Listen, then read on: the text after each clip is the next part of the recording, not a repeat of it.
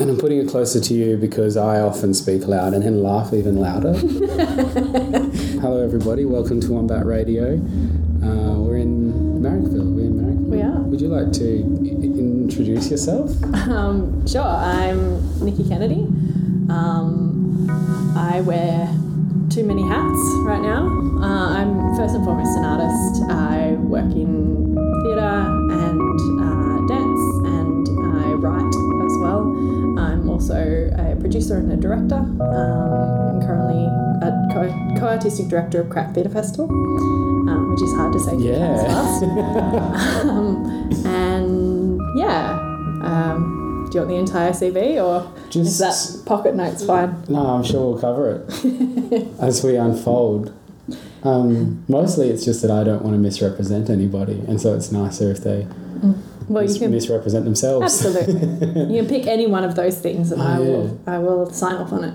Okay. Hmm. uh, well, let's um, whether it's futile or not. Let's try and ma- lay a little bit of foundation about something that you're thinking through or working through, or conversations that you keep having that you're like, ugh, we're past this, guys, or um, I don't know, some kind of anchor that seems to be Hmm. that things keep spawning out of. Yeah. And you can change your mind. You can say one thing and then be like, actually, no, that's not. Well, yeah. It's a you know, it's a tricky one because if I'm speaking as an artistic director, then Uh-huh. there's. you sound so disappointed. No. In my mind, I'm That just derailed co-artistic director, crack theatre festival, co-artistic director. yes, that artistic director. Yeah. um, then like one of the things that we're thinking well i'm thinking about a lot and has really shaped the program this year is um, the constant conversation about uh, where are the women like i love that and like where are the women and we love to wander around and say yes but where are the women and um, There are a lot of women on the team. oh it's entirely women we've got a, a male production manager Okay.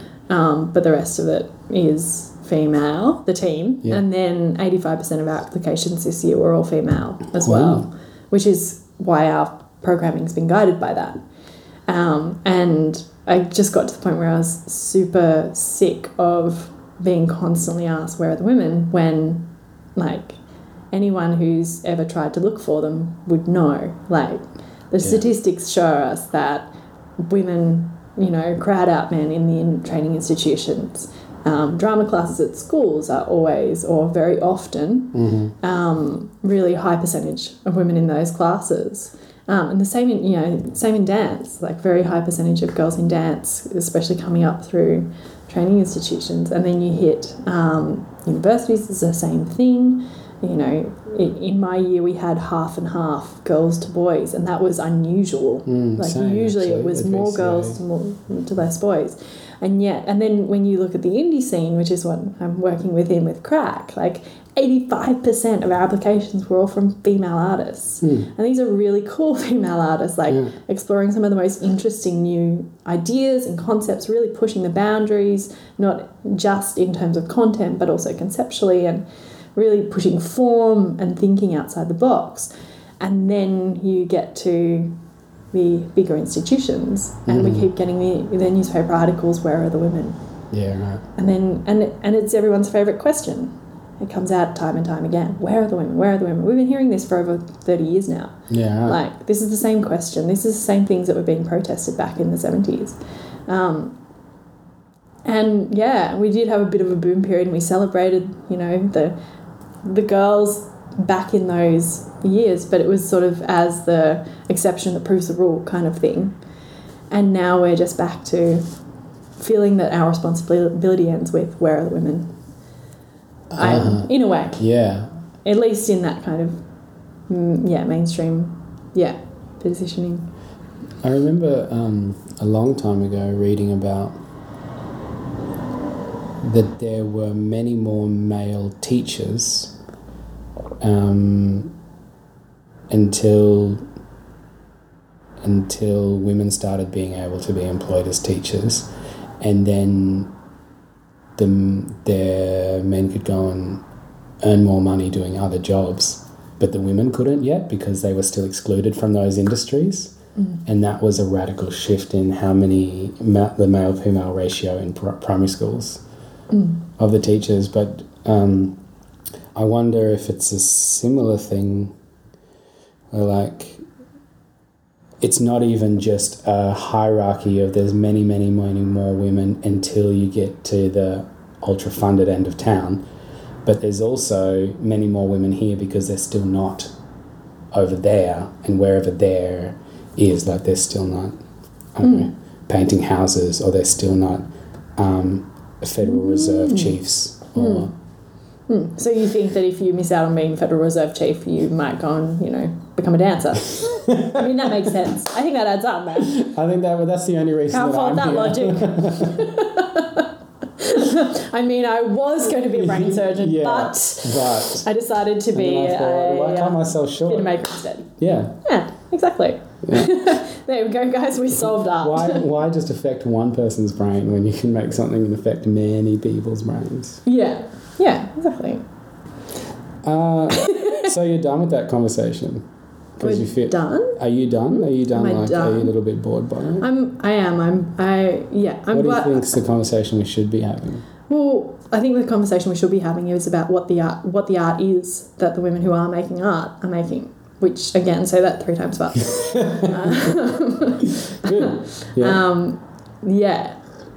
So, like, we keep talking about where the women are, but wherever they are, what are they making? yeah. Right. What it, and and this is the thing we never we don't talk about where the men are. We talk about what their work is. We talk about who they are as artists. We talk about the concepts that are interesting them. We talk about like what you're doing here. You know, Mm. those kind of things. When we sit down with female artists, we ask where are the women, Mm. which is kind of annoying when you are asking the female artist who is sitting there and she's like, "Well, I'm here.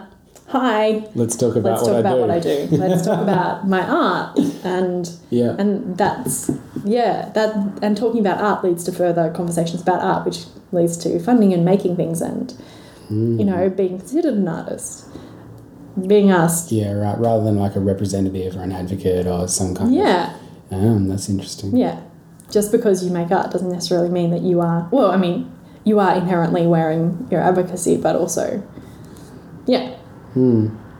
um hmm. that's what i'm a bit sick of yeah Yeah. but that's why we've programmed hysteria which is part of i didn't tell you about this did i Let's talk about hysteria. Um, so Hysteria is the full day of programming at Crack Mhm. on the Saturday, yeah. um, which is our biggest day of the festival. Yeah. And we've just programmed it, packed it out with all of the female artists who apply for the festival, Awesome. um, or all of the female artists who are accepted for the festival. Um, Is a better way of putting it. But yeah, and it's great. It's a full day of really interesting, a huge range of work. Um, we've got like people doing cycling tours to promote cycling safety and decoration and craft, but also Cool. performances about gentrification and right. the city and, and the artist's role in gentrification. And yeah, so it's nice to be able to sort of have that platform to put those artists Hmm. in and sort of, yeah, as well as saying, we don't want to talk about where they are. Yeah. We want to talk here. about. We want to talk about what they're making. doing. and yeah, hopefully through that, see them making that work in higher paid positions. Because, you know, mainstream's great. I don't, you know, a lot of artists want to be on the main, main stage and all the rest of it. I've been trying to sell out for years. Yeah, I know, right? I like. it's I really keep- hard to do. yeah, I'm, you know, like I make make the soundtracks, but then also make the break beats, and I'm Yeah, ready. Like I do some rapping. I'm like Yeah, any yeah. any second now. yeah. There's this excellent film clip by um, a rapper called Lil Dicky from the states, Mm. and the whole concept is how he can make the most epic film clip with no money, and so he door knocks around very affluent neighborhoods and asks to shoot in their backyard of their mansion. And like goes to a Ferrari dealership and asks for 15 minute test drive with their car. And then like goes out on the street and shoots them being really rich but actually throwing no money down. Hmm. And there's an excellent behind the scenes where he's yelling across the pontoon at somebody who's on their yacht and just asking if he can come and shoot a rap video on their yacht. It's really good. Yeah, I mean, hey, I like the idea that each artist has a like um, a- like a sellout kit somewhere. Like yeah, just kit. we're just so ready for like the moment we get to sell out. We just like grab the bag, throw it on. like, Exactly. I'm going, guys. Yeah, and then you move into the penthouse. Yeah, exactly. It's like a grab Swan. bag if you're yeah yeah, yeah I like that. just the only- it's like what you would take if there was a fire outside. Yeah, I was thinking But yeah, because I grew up in Darwin. I was thinking cyclone. You've always got your cyclone kit. bushfire, bushfire right. area. Bushfire area. Where is that, Victoria? No, I mean, mm, Yes, se- as well. New, yeah. Yeah. yes, Victoria is. I didn't grow up in Victoria. Clarify. no, like just down south coast, New South Wales, Mm. bushland. Um, yeah, Too many So- trees. They're, many da- they're a danger, you know. They You've got to are, we're just jumping trees. just grade it. Yeah. um, can I ask about Mm. Being a facilitator and being a maker? Mm. hmm And and let's talk about those things. Killer question. I don't want to be too prescriptive. I know that I have trouble Mm. with it. yeah, shifting between the two minds. Uh, and I, being identified, which one I'm being identified Mm. as. Because in facilitation, I'm working towards an end. And as a, when I'm trying to make something, then like there's somehow for me there's more space to experiment and fail and but when you're facilitating you got to be on it you got to Mm. deliver something and then what you're doing is making space for other people to trial and fail and but yeah. Yeah i mean we're not here really to talk about me Ah, but, but, you know, sure I'm riveted. oh sorry oh lucky triangular table Yeah, I know. I hadn't seen that before. They find some great stuff in this house. they do. Like, I'm really impressed. mm. I just don't know how they found it or what Mm. they'll ever do with it in this house more than this. Mm. Um, Yeah. So Fac- so far, like we've kind of been talking about yourself as And facilitator and festival runner, but I want to talk about yourself as maker and artist. And I mm, know that can just be a title, but it, it's also like a frame of mind and an identity. absolutely. Yeah. And it's super easy to. Um, there's always more. There always seems to be more work as a facilitator than there is as an artist. I feel like you have to carve out the space to be an artist and protect it really uh, tightly or Mm. really fiercely. Yeah, and almost not even against other artists, but against your own sense of what you should be doing. Absolutely. Mm. Yeah, because being a facilitator can is is is not the crea- is isn't a creative process. I mean, you do use elements of creativity within it, but it's not a creative process. It's something that has steps and a defined beginning and a defined ending, and you produce a product at the end of it, or you help someone to produce a product at the end of it, and you're thinking analytically um, in a particular to a particular end, whereas being a being an artist or sitting within a creative process Mm. with a concept can often you know it often doesn't have a defined beginning um, sometimes Mm. doesn't have a defined ending sometimes No. just has a product or Sometimes has a you just get sick of it. has an outcome sometimes you get sick of it sometimes it warps and it shifts into an entire like lifetime's worth of exploration sometimes Mm. it splits off and you wander down back alleys on you know several different variations on a project which all turn out to be the same one like What's your concept? What concept are you sitting with at the moment? um oh too many Pick one, and then we'll come back and we'll start again. It's like a choose your own adventure. People, oh gosh it could be here all afternoon yeah, Um, ah, so even within the creative, like the creative process, I have, I sit within different creative minds, so different creative processes. So I do, I sometimes work as a writer. And so I work in a very particular way. As a writer, it's a creative process, but it's um, yeah, I have a different set of things that I do in order to write. um, than I do when I sit and watch a piece of theatre or are working with someone on a piece of theatre or am directing a piece of theatre.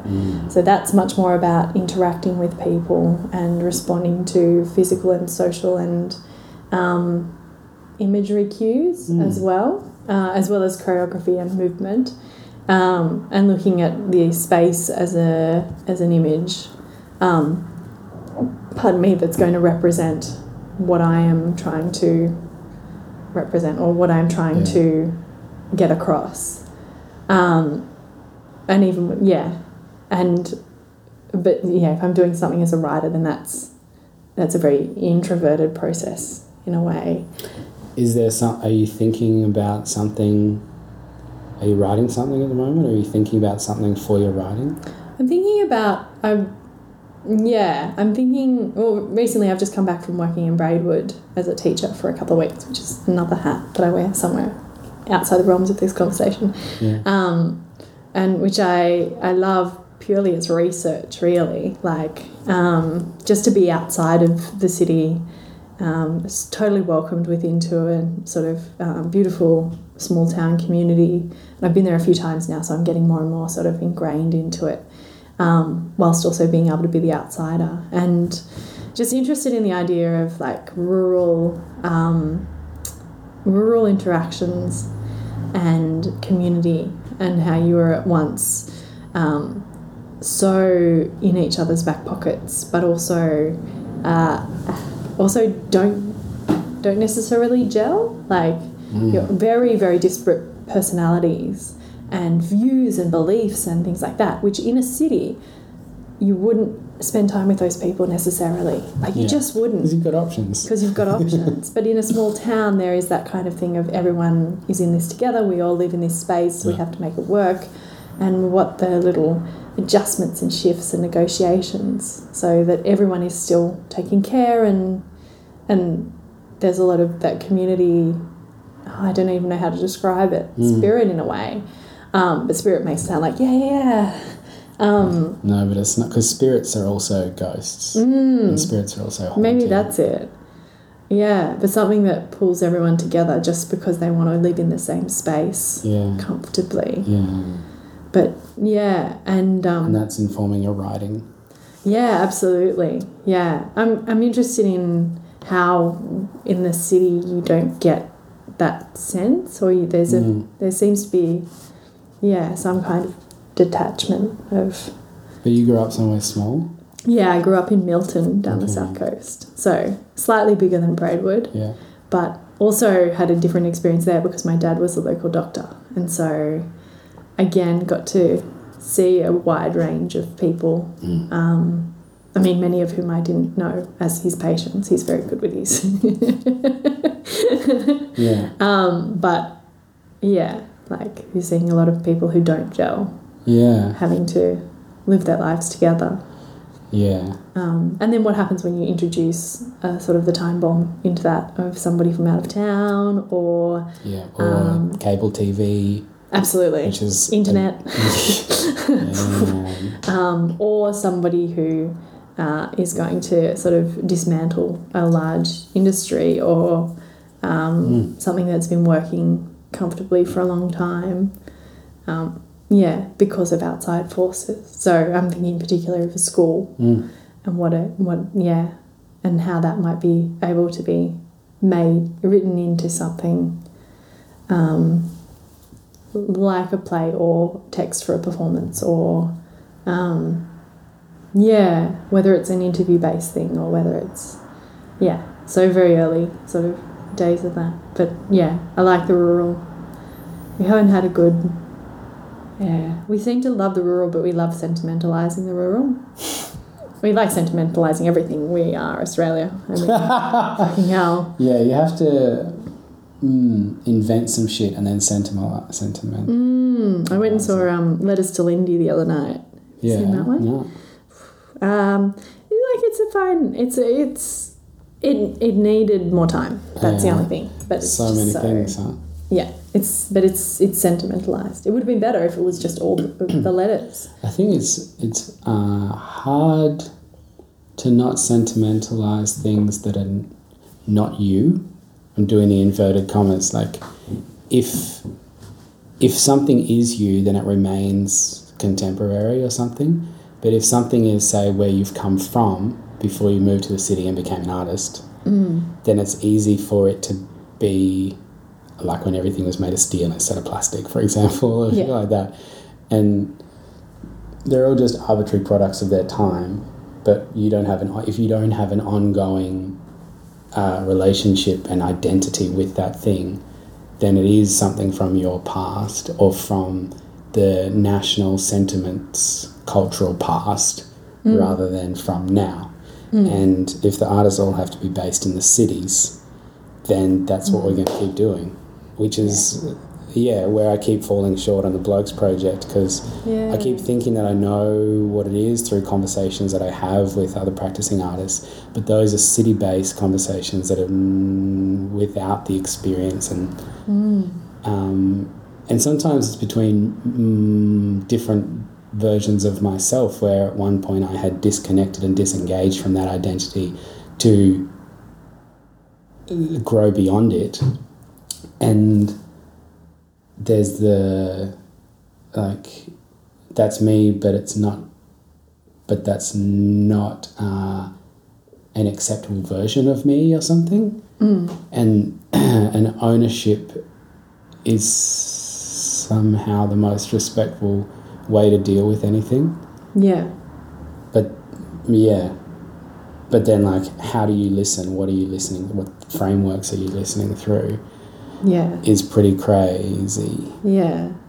It's also interesting in that I think, uh, I mean, that's always been the thing that you do as an artist growing up in, an, in a rural area is you move to the city um, in order to Be professional. be professional and hobbyist. to, yeah, exactly, Yeah. um, to make that break. But the recent funding has shifted that. Yeah. And so suddenly all this funding is going out to rural areas, and it's like, oh, we can't leave out rural areas. You have to fund the rural areas. And it's like, yeah, I get it, but also like you've just uprooted like three or four generations of artists who have been leaving lives that they, you know, you know, I love it in Ulladulla. It's beautiful.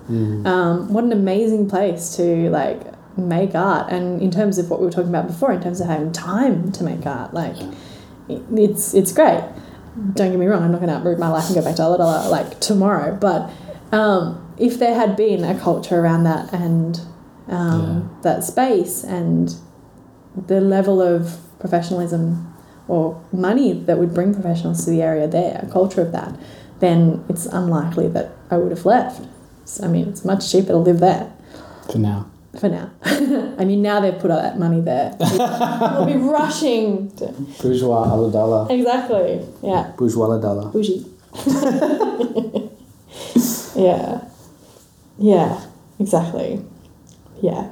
I mean, even now, like you were talking about how we're sitting between the facilitator and the artist. Even now, I'm very aware of the fact that uh, while I I am able to talk in both minds, it's easy for me to talk as a facilitator because I like because that's where that skill has come up for me in the past. Mm-hmm. I have to be able to talk as a facilitator.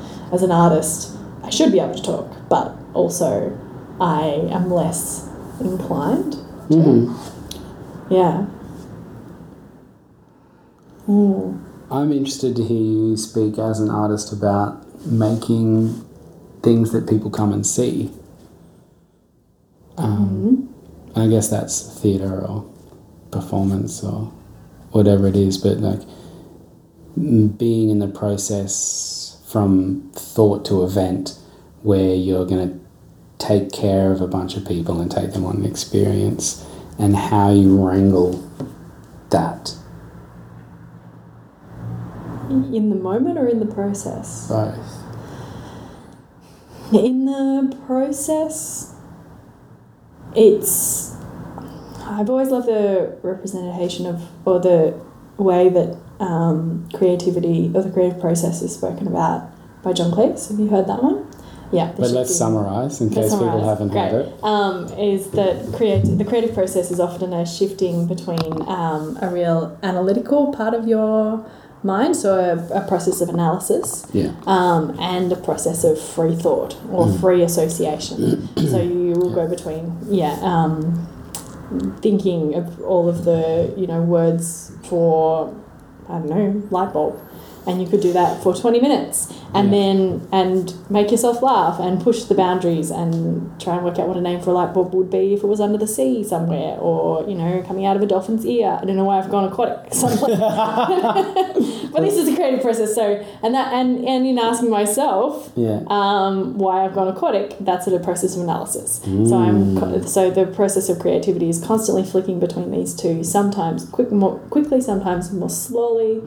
Um, the process of coming up with the absurd and then analyzing what that actually means or how that fits into what you're doing or what that actually says about Yeah. the world in yeah, and then using that analysis as a leaping off point for the next period of creativity. So the yeah, people who are extremely creative or very good at this process can flip between it super quickly and That's make cool. things very fast. But so, you know, some people don't work like that. Like No. some people will spend two days losing their minds and not being able to eat or put their socks on straight, um, and then we'll have a week of being super super analytic, and Yeah. then we'll flick back. That sounds like bipolar to me. well. I mean, But perhaps who are we is- to who are we to label these things? really? perhaps that is an artistic process. It doesn't Yeah. seem like a very um, one with longevity. Do you not like what? What is your artist? Do you do you find affinity with that reasoning, with that reasoning, with that description, or would you say otherwise? Uh, it I I find that I think and I dance, and perhaps the dancing is a an extension of neural activity, but it's traveling around the body mm. of free associated thought mm. because ideas bubble up, and you catch yourself somewhere surprising. So I, there was some free space that Critical Path was giving out because somebody was busy. Mm. um, and so I got three hours and I went in and they want to know what you're going to do so they can put it on their website so they can look like they're supporting artists. Um, but I didn't know. So I told them that I would email them after and tell them what I was doing. And so you, I do know that there are things that make me need to re- react or respond. And usually that's just good music or um, caffeine or sugar or attention. Um, and so, but I was by myself. so I just put on some really loud music and danced. And then the questions come up, like the why have I gone aquatic question. The question is, why have I not changed into my dance clothes? Why am I still wearing this puffy fluoro jacket and these, these like high top Jordans?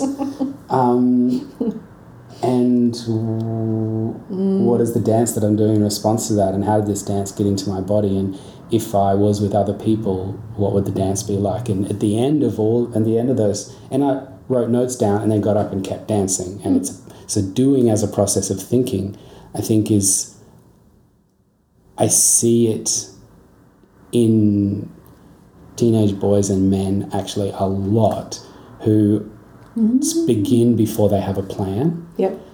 Because it is the in the doing is part of the thinking. There's a feedback loop which is the same reason that you write or that you draw mm. is so that you can have a relationship with a thing. Mm. And the thing about dancing is that it's, it just stops as soon as you stop it doesn't exist.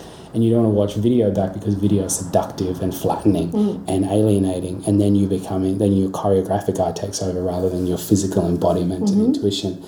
And so I would just write the dot points that bubbled up and I ended up realizing that I was asking the question of if I had some kind of folk dance. And as somebody who lives this cosmopolitan disconnect from a particular land and and um, community that is tethered to that piece of country is the, the dance that I would do, the cosmopolitan folk dance, is that being done by many people in Hong Kong and New York and London and Paris and Sydney because they're all just a city as a city. Uh, and we're all connected and watching each other dance. And we're not displaced in the way that, say, people who have been pushed out of their, their nationhood are displaced, but we are disconnected in the way that um, we are often living without, say, an indigenous connection. And so we're, we're not dancing the dance of that country or of that area or of that people, and we're often dancing a very similar dance, and it's not been passed down hierarchically over generations. It's somehow flattened out and it's transferred through vines and Snapchats and things like that. But I didn't know that that's what I was doing, and now I've thought myself to the end of what I can think, and I need to go back in and dance again because it very quickly becomes uh, an academic language based anthropological series of questions that are forcing you to be exclusionary in your definition to construct something. But actually, it's not about um, staking a claim, it's about letting the letting the body dance in the way that it already is dancing. Like the thing already exists. You don't have to um, christen it or something. Yeah, yeah. Um, Yeah. Well, I would say that's very similar to like, uh, but I mean, in that comparison, I mean, uh, that comparison is, uh, you know, only a, a tool by which to un- to analyze and understand the world. Like, yeah. you know, that's that's nothing more. There's no proof that that is how the creativity works. That is merely a, you know, Yeah. a A nice idea. a nice a, a nice idea that some people will challenge and some people will find alignment with and not everything will sit within it it's merely a way to understand the world um, as is a lot of stuff but Yeah, it's true. i would say that like for me having you know liked this idea of creativity going popping between two brain Yes. areas Yeah. um, a lot of yeah a lot of um, the stuff that you do in the rehearsal room is working in that kind of free association and and the actual true distilled creative kind of moment where you do feel like things are flowing through you and you do and it's really the brain when it starts to go oh what's that? Oh why am i wearing this? Oh uh, uh, uh, uh. and Yeah, yeah. then the next shift of that. So Yeah, oh, like- well those some of those questions aren't useful. That question is useful. How does that change my body? Yeah. and that will change. Which is why research is so nice because the story you're generating on how to know something is being constantly informed by experience rather than speculation. or or or only informed by your memory or your you yourself Yes. as the artist. Our sentimentalized memory. That's I think about that concept when I hear songs talking about having sex on the beach. Yeah. I think How many can songs do you hear? Have a set Um, list. yeah, I mean, I grew up in Darwin, and okay. There's still there's a like there's a lot a lot of R and B on the radio. Sure. Like it wasn't Southeast Australia um, metal and Mm, rock. It was like yeah, it was R and B. and it was all song after song of sex on the beach.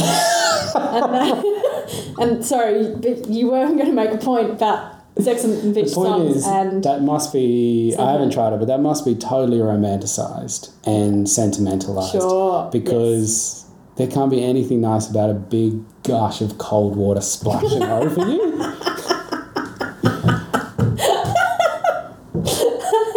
no, I agree. Yeah, Um, yeah. Yeah, true. Yeah, So maybe that- you should write the true unsentimentalized version of a song about sex on the beach. It would be called friction, the enemy of intimacy, or something Yeah, like yeah, sand. that. The sand monster. yeah, not in the way that you thought. Yeah, I think that's your next project. Pat. I'll So, watch it. do you tell me? Can you tell me about what it is that you is like the anchor that you're bouncing between analytical and creative on at the moment? Um, One of them. mm, mm. Um, oh, the anchor bounce. just the thing that you're cause like that's the that's the technique But what is the thing Yes, that you're true. applying that technique to? that I'm applying that technique to. Um, oh, too many. this is what I mean. Um, you don't have to pick the most important and significant one. no, You can just pick one and then let it go. yeah. Well, oh, yeah. Um, I've been, yeah, I've been looking at.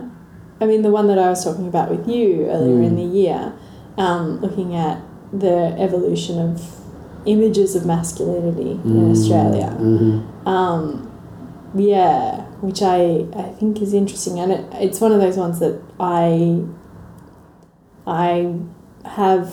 It's like any sort of experiment. I have speculations about how it might go, or how it might, what I might find. But I feel like the research. I'm going to need a lot of research Mm. to do it. But yeah, so the the concept is um, re- spending a lot of time researching um, the way that we have represented men in Australia um, in the like in an I well, yeah, Ide- ideology, yeah, dogma.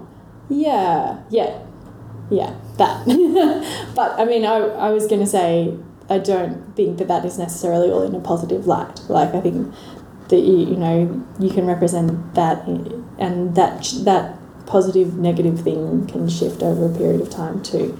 So the image of the convict has had many different shifts over the past 200 Mm. years um, from being, you know, the scum of the earth to being someone the the image of rebel fighter. to being the rebel fighter to being the the family member we're still ashamed to say that we are related to which is only really quite recent that we've become quite proud of our Yeah, I don't think I've reached that one yet.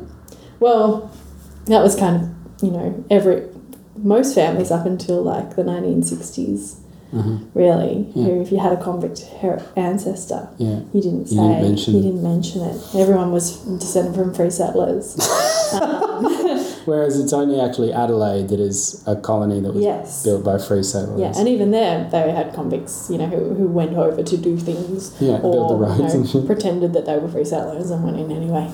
Um, yeah, and the shift from like the, um, you know, the golden bronze sportsman, uh, the Mm. 1920s kind of bronze sportsman image, um, the, you know, the cricket hero, the farmer who, you know, has gone from being sort of every person that was needed back in, you know, Mm. the very early days of the colony Mm. um, and often came out with nothing in their pockets because they were sponsored to come here because they were the only person who knew how to grow apples or something um, that you know we could afford. You're reminding me of the billboards of communism, like of Mm. Chinese communism, where there's a farmer and a labourer and a nurse, and they're all standing and they're like into the sun.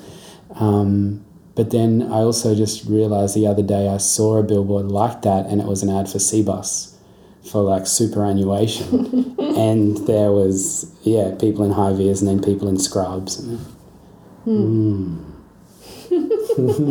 Same. I'm seeing some sameness. Yeah, yeah, yeah. Oh, yeah. We just borrow and remake, and, yeah, and reconvince ourselves that it isn't, you know, Yeah. yeah, manipulative. But yeah, but yeah, looking at those images and seeing how, because our under the under the understanding that um, the images that we surround ourselves with shape how we think about the world. Yeah. And that whole thing of yeah, the whole thing that we've been protesting for years now, or feminism has been protesting for years of how we represent women in um, film and magazines and billboards and all of the rest of it, which mhm, we're mhm. still working hard to contest.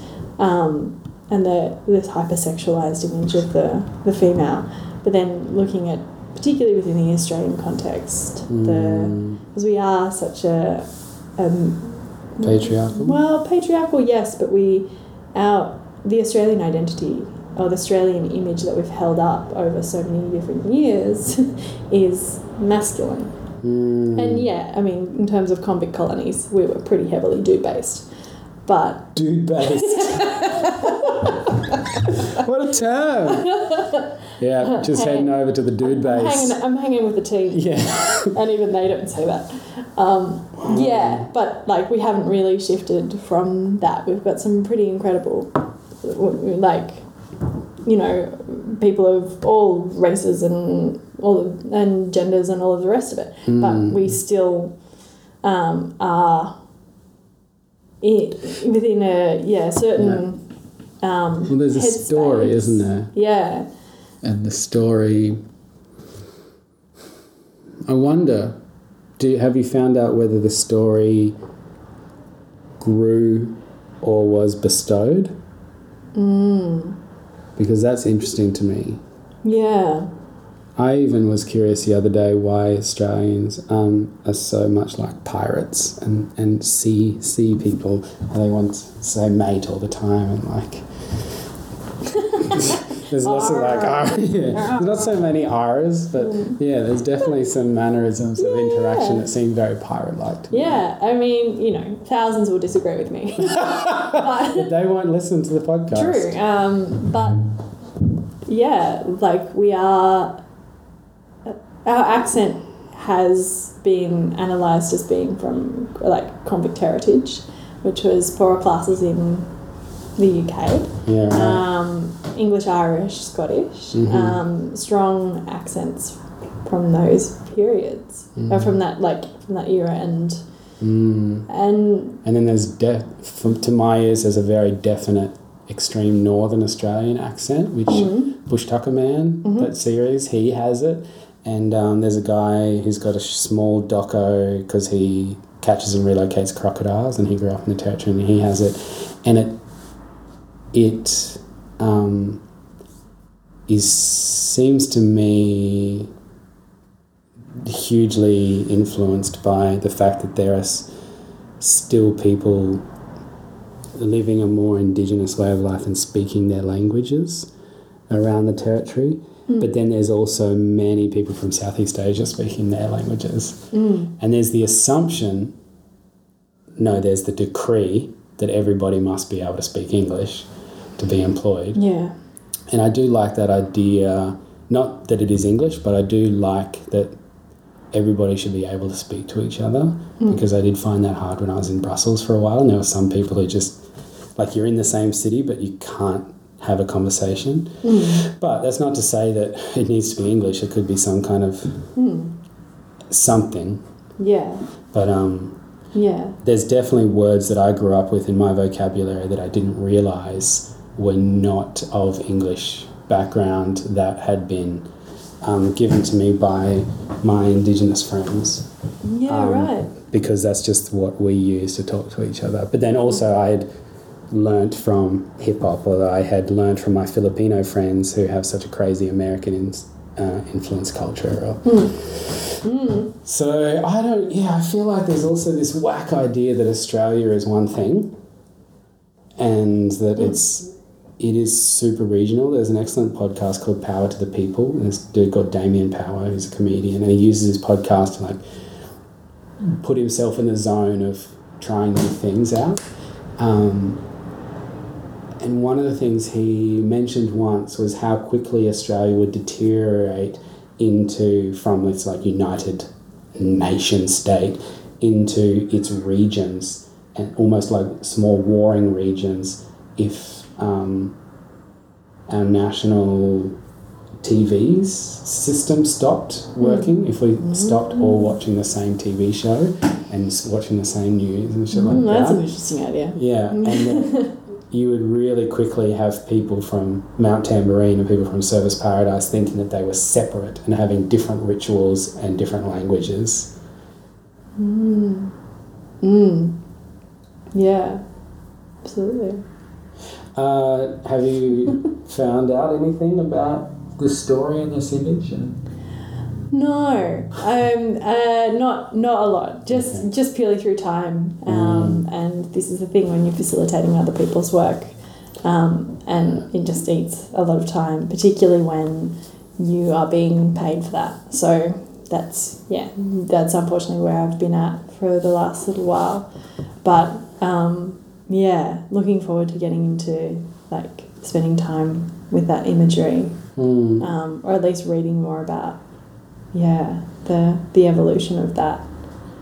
Richard Um, Feynman's got this idea that you're always holding, I don't know, seven to twelve ideas in your Mm. head, and that's those are the lenses that you see the world through.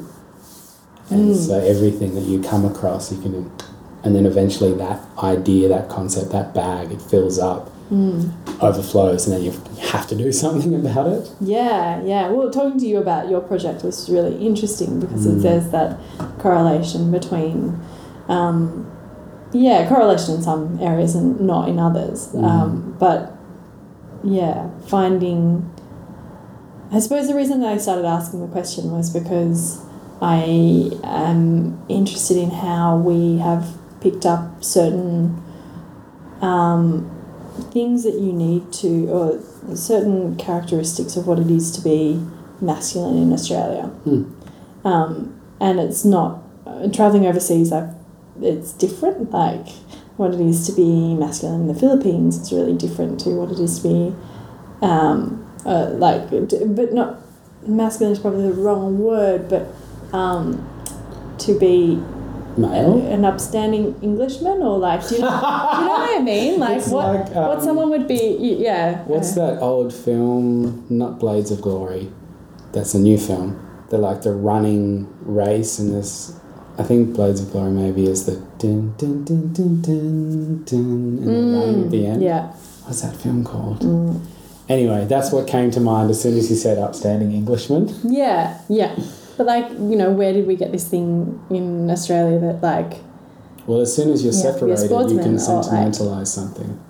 yeah. so we got separated from England, yeah. and then we could sentimentalize. We could sentimentalize, yeah. And the, I mean, yeah, and one of the things I was researching when I was in Manila talking, or like working on a different project, which was all about, you know, women and generation generational stuff and like, yeah, expectation. Um, so a whole different sort of set of things.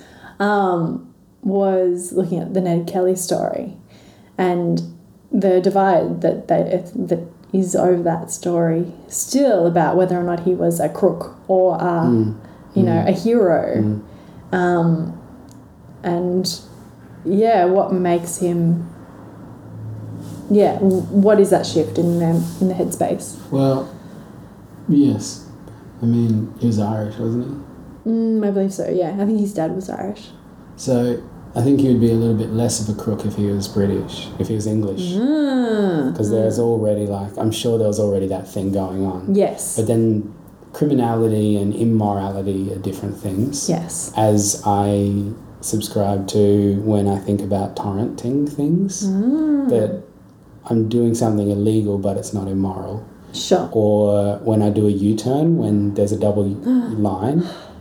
But I'm using my agency and intelligence to judge that it is safe, yeah even though it is a criminal act.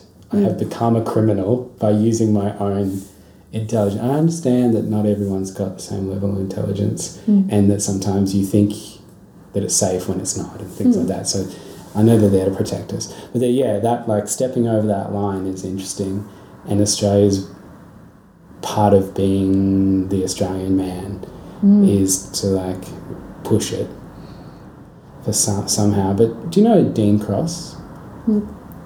He, I did a few shows dancing alongside him, and he's almost finished SCA as a visual artist now, and he, he's super focused on Ned Kelly at the moment because of that divide and repositioning other uh, Indigenous warriors mm. In the yeah. same situation in the same light, who to some people were criminals and to some people were heroes, heroes. and fighters. yeah absolutely Um, and what does that mean? And also that he has blood from both sides um, that ended up making him and mm. his experience. Mm. And uh, yeah I did a podcast with him, I think last week. yeah cool But yeah, it just breaks all that down.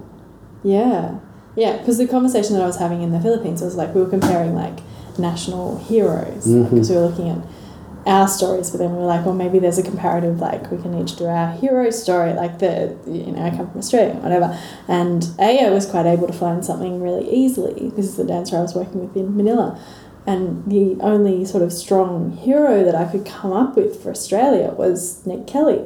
And then I was like, but it is not, I don't feel comfortable with calling him a hero. Like he some people would, but some people wouldn't, and I don't really sit on either side of the fence. Except it's a good story, and you talk about it. I'm like, I think I believe both things, Mm. and I can see how that would have been held like Mm. by both parties. I'm pretty stoked that even though Whitlam got kicked out, he like installed Medicare and a university for women and Mm-hmm. um, yeah, got some got a few good things in before he got trashed, Mm.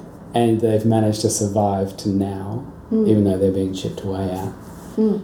But then yeah, there's definitely also people who I'm like, so many other things that they did politically and socially were short sighted and stupid, like Howard. But as soon as there was a, a mass shooting, that's it. Mm. Let's let's sort this shit out so it never happens again. Mm. And so it's like they're Mm. the only way you can have a hero is if you know only a very small part of the story. Yes. And to know more of the story, Mm. to know that the um, a laid back and resourceful and jovial and skillful Aussie bloke is also an alcoholic who's prone to like um, Mm. mental illness in their older age and Mm. uh, disconnect and emotional ineptitude and shit like that. Like, Mm. Mm. They can't be a hero anymore, but they can become a person, Yeah. and then maybe you can meet a person rather than a stereotype. Yeah. But that's hard. Yeah. It's inter- yeah, that and that is interesting when you think about the the fact that like I don't think we have an Australian hero. I think we have a series of conflicted images. Yeah. Like because we do tend to want to know the dirty laundry as well as the, the thing.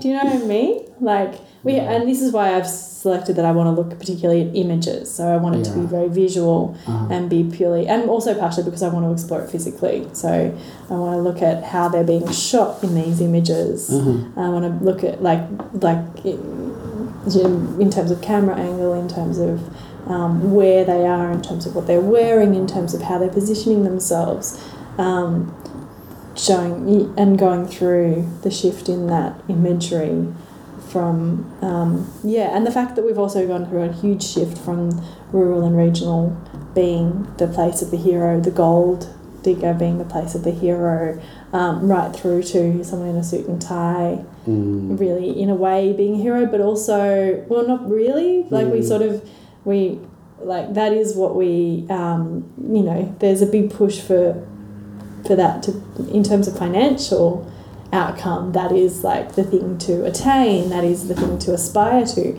but at the same time our colloquial heroes like the ones that we sort of we want to talk about or we hold up as being like our our true blue aussies are people like steve irwin even though he's been dead for 10 years and like um, you know the Steven Bradbury, the guy who didn't even mean to do uh, to win that race, and, like um, was like, it happened. oh my god. um, yeah. So we don't we don't have heroes. There's something though that what has happened is, is you're still conquering, Mm. and this is how you conquer once the frontier in hella inverted commas Mm. has been uh, pacified is like the official language. I did a residency at the National Film and Sound Archive, and I was taking samples from the 40s and 50s to make a hip hop album. And one of the samples that I got was referring to the frontier being officially pacified. Um, No, good. Well, that's good to know. yeah. Uh, Everyone rest easy. yeah. Yeah, shit was crazy. So there's also a thing I just finished reading from a blog called Ribbon Farm, which is called Frontierland, and it speaks about the role of the frontier in uh, the United States history and culture and self identity.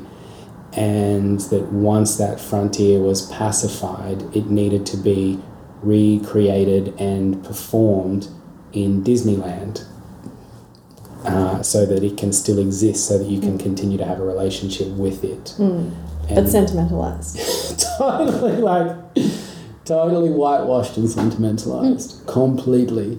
Um, and there's something about that in Australia that if there is no longer land to break in or stock and horses to break in, then or people to civilize, then the way that you conquer as you become as you move from uh, labourer to middle class to gentry is um, by the corporate structure.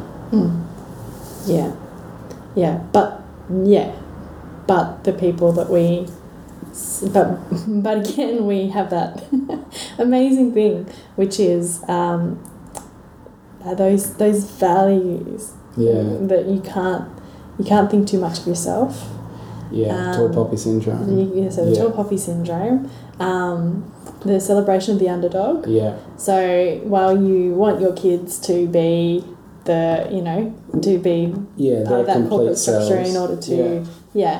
You also don't want to celebrate them or you don't want to celebrate that role because Yeah, you celebrate the underdog um, but you can't be too under because then you're a sucker to the man, and you've got to somehow rebel against the man. mm, but you can't do it from a place of um, empowered and educated leverage. You have to do it from a place of like kicking and screaming as you're getting dragged under the quicksand. mm, mm. Bullshit. yeah exactly and and you uh, like as those two examples like Steve and Steven Bradbury like Yeah. you either conquer through no will of your own do you know what I mean or you yeah, or you lose through will of your own, Yeah, or you, which is like the whole you, Gallipoli story. um, yeah, or you, or you gain notoriety purely through being a nice guy, doing what you love, yeah, and and you never you never set out to be um, uh, celebrated. You set out to be um, a good bloke and doing what you do best. And do you know what I mean? And it just is a fluke that you happen to be super good at your job, or you to happen to be, you know, Mm. her- heralded as that. So I've been dealing with this just in physicality. What is the physicality that I picked up from growing up, growing Mm. up around the people that subscribe to these ideals, and then the luck that I had to study contemporary dance rather than breakdancing, Mm. which I was focused on, um, which is at its at its core, if it's little c contemporary, not like big C, the aesthetic of contemporary, is that it is a self it is a reflection, it is a considering and a reconsidering of the movement pathways that you find yourself in. And so, if there are ways that I sit and move and inhabit space, you become aware of them. And so, I became aware of my embodied um, caricature, actually, because it has become a caricature. Mm. Yeah.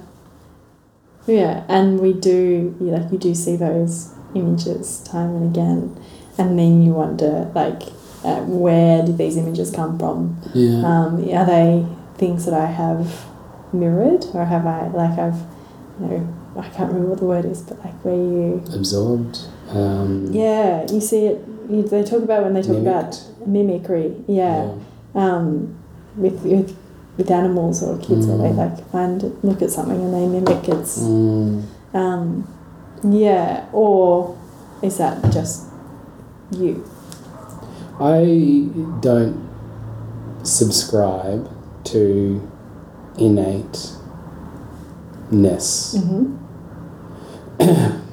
but to undermine that like mm faith-based belief system, because I'm not a scientist, Mm. although it'd be pretty awesome. I do listen to science podcasts. Mm. Wendy Zukerman, Oh, yeah. amazing science communicator. Anyway, Uh-huh. um, I do think, and it seems like there is a basis for your environment working in relationship with your genetics and then your epigenetics responding Mm. to that environment yeah and that that can be something as straightforward as like because there was a generation of um, pregnant Polish mothers that were malnourished for a certain amount of time. Now, three and four generations later, though their descendants are still shorter than the mean of other Polish people, or it could be as complex and un, unknowable for now as the ability to be comfortable in self reflection. Mm. The Yeah. yeah, or I think there's a lot in also like the gener like uh, what you are what what past genetic um, or past I don't know uh, maybe genetic's not the right word but past uh, ability that you you have um, gathered some leftover or residual Mm, um, memory from in terms of the way that you hold your body and what you are uh, asked to interact with on a daily basis. yeah, So, uh, like, I've never, like, all of my family since like back or beyond, like as far as as far as back far as, as you know, as far as I know, yeah, have all been horse people and quite celebrated horse people. Yeah. Um, really good, particularly the women, really good horse women. And I think I've ridden a horse twice in my life. but you're um, good at it. I, I was fine at it, but like I don't. But there is this kind of weird. I don't know whether it's because everyone in my family just has this thing in their head where they're like, ah, it's a shame Nikki never got on a horse because like maybe, maybe it's a shame we yeah, that didn't happen because I'm sure she'd be amazing Yeah, at riding yeah, horses. Um, I actually don't know that or have any like ah. But then you like you look at your thighs and you're like, maybe these are really good thighs for riding oh, horses. yeah. Or Exactly. I remember Um, when or I is it that belief that Yeah, maybe like exactly. you know you get on a horse and you're like I'm meant to be good at this, so therefore I will I will be good at will it. be Yes. like assume that we're all the same, but then Mm. also acknowledge that maybe we're not all working from the same set of Hmm. skills or knowing or understanding or Hmm. I haven't been able to work that out. Hmm. It's an it's a touchy one. Like you, It's you can so start that topic and sound really, yeah, really awful and not mean to or not and not be intending to. Well, yeah, because there's a lot of truth without fact to back it up. yeah, exactly. Yeah, Yeah, yeah, and a lot of grey areas within yeah. it too. My basic, my core belief on it at the moment is just